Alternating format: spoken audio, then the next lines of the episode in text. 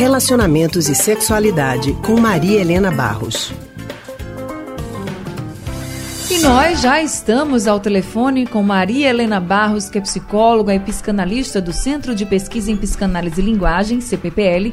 E hoje, Maria Helena vai falar com a gente sobre o fim de relacionamentos. Será que esse sofrimento todo que as pessoas sentem faz parte de todos os términos? É o que a gente vai saber com Maria Helena. Maria Helena, boa tarde para você. Tarde, Anne. Boa tarde a todos. Aldney, boa tarde. Boa tarde, Maria Helena.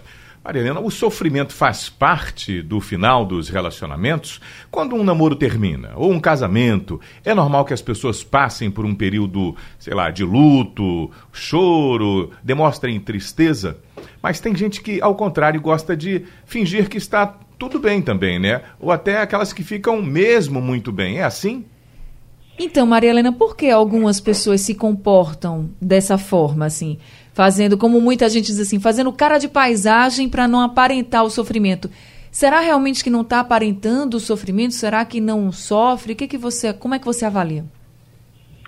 Veja, Anne, é, eu compreendo assim, todo relacionamento, é, o casal cria um vínculo especial, né?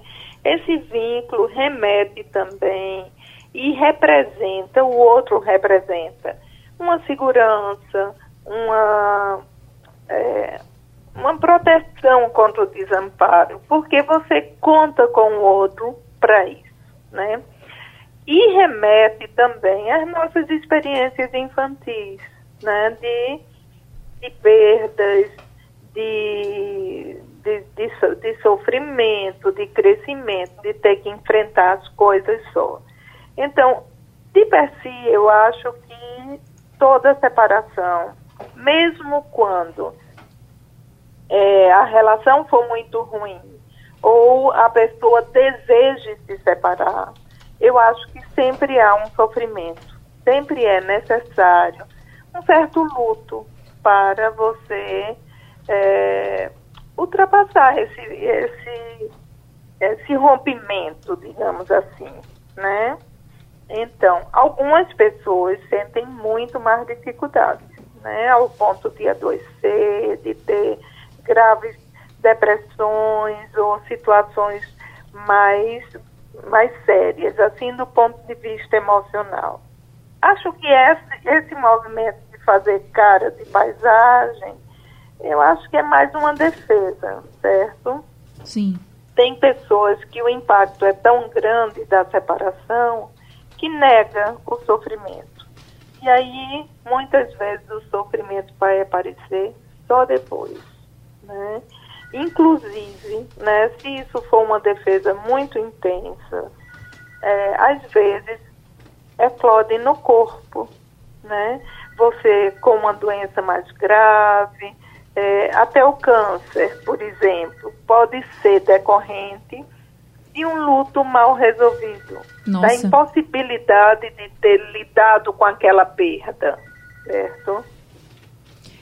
Agora, então, Maria Helena, sim, diga. quando você fala do luto, né, que é importante viver esse luto que as pessoas chamam, mas até quando é importante viver? Não pode demorar muito também, né?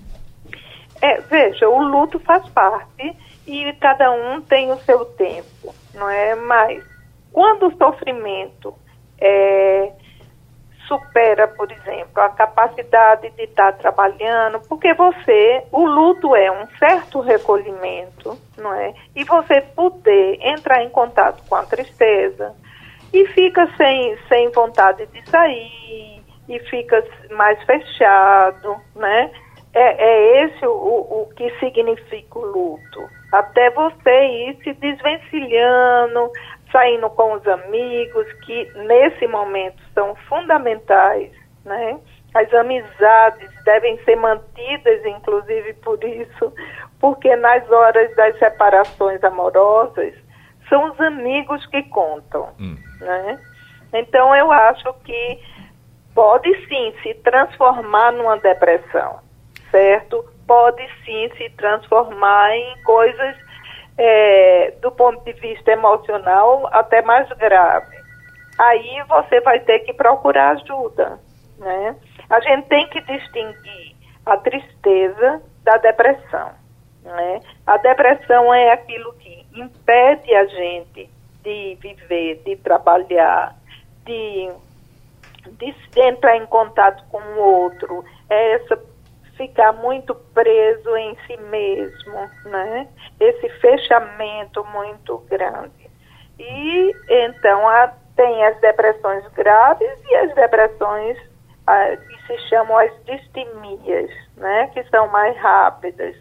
Mas aí você vai precisar da ajuda de, um, de uma terapia, às vezes de uma medicação, certo? Uhum. Mas, em geral, o luto é uma tristeza, uma tristeza que faz com que você não tenha muita alegria de ir para lugares animados e tudo mais. Maria Helena. E Hum. Para a gente é, concluir, trazendo para. dando uma força para quem está vivendo um momento de, de força, de dor de cotovelo, de final de relacionamento e precisando entender que é possível passar adiante. Quem já teve uma grande, um, uma grande desilusão amorosa, fica achando que naquele momento não vai conseguir passar adiante, que não consegue viver mais sem aquela pessoa. Então eu queria aqui deixar claro para que as pessoas entendam, para que a gente escute o que está na boca de todo mundo. Isso vai passar. E que no momento passa. Se a pessoa se sentir que está sucumbindo, procura uma ajuda profissional, né, Maria Helena? Exato. Agora, a gente diz, isso vai passar, mas a gente tem que também respeitar o sofrimento do outro, né? Na, nossa sociedade hoje não aceita muito o sofrimento hoje, né? Então, aceitar que o outro está assim, dar um suporte, dar um apoio, e isso vai passar sim, né? Eu sempre digo aos, aos pessoas que eu acompanho em terapia que é, daquela relação vai ficar algo em você. As marcas positivas daquela. As negativas ficam também e você vai fazer tudo para se livrar delas, né? E a tendência sim é parar e daqui a pouco aparece outra pessoa, você volta a investir no mundo, Opa. nas outras pessoas. Que bom. É. Obrigado, Maria Helena.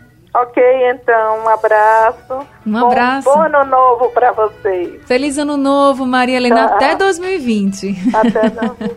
Nós conversamos com a psicóloga e psicanalista do Centro de Pesquisa em Psicanálise e Linguagem, CPPL, Maria Helena Barros. E não esqueça, você pode encontrar as nossas colunas, como CPPL Conversa, além do consultório do Rádio Livre, no nosso site www.radiojornal.com.br e também nos distribuidores de podcast, o Spotify, o Google e o Apple Podcast.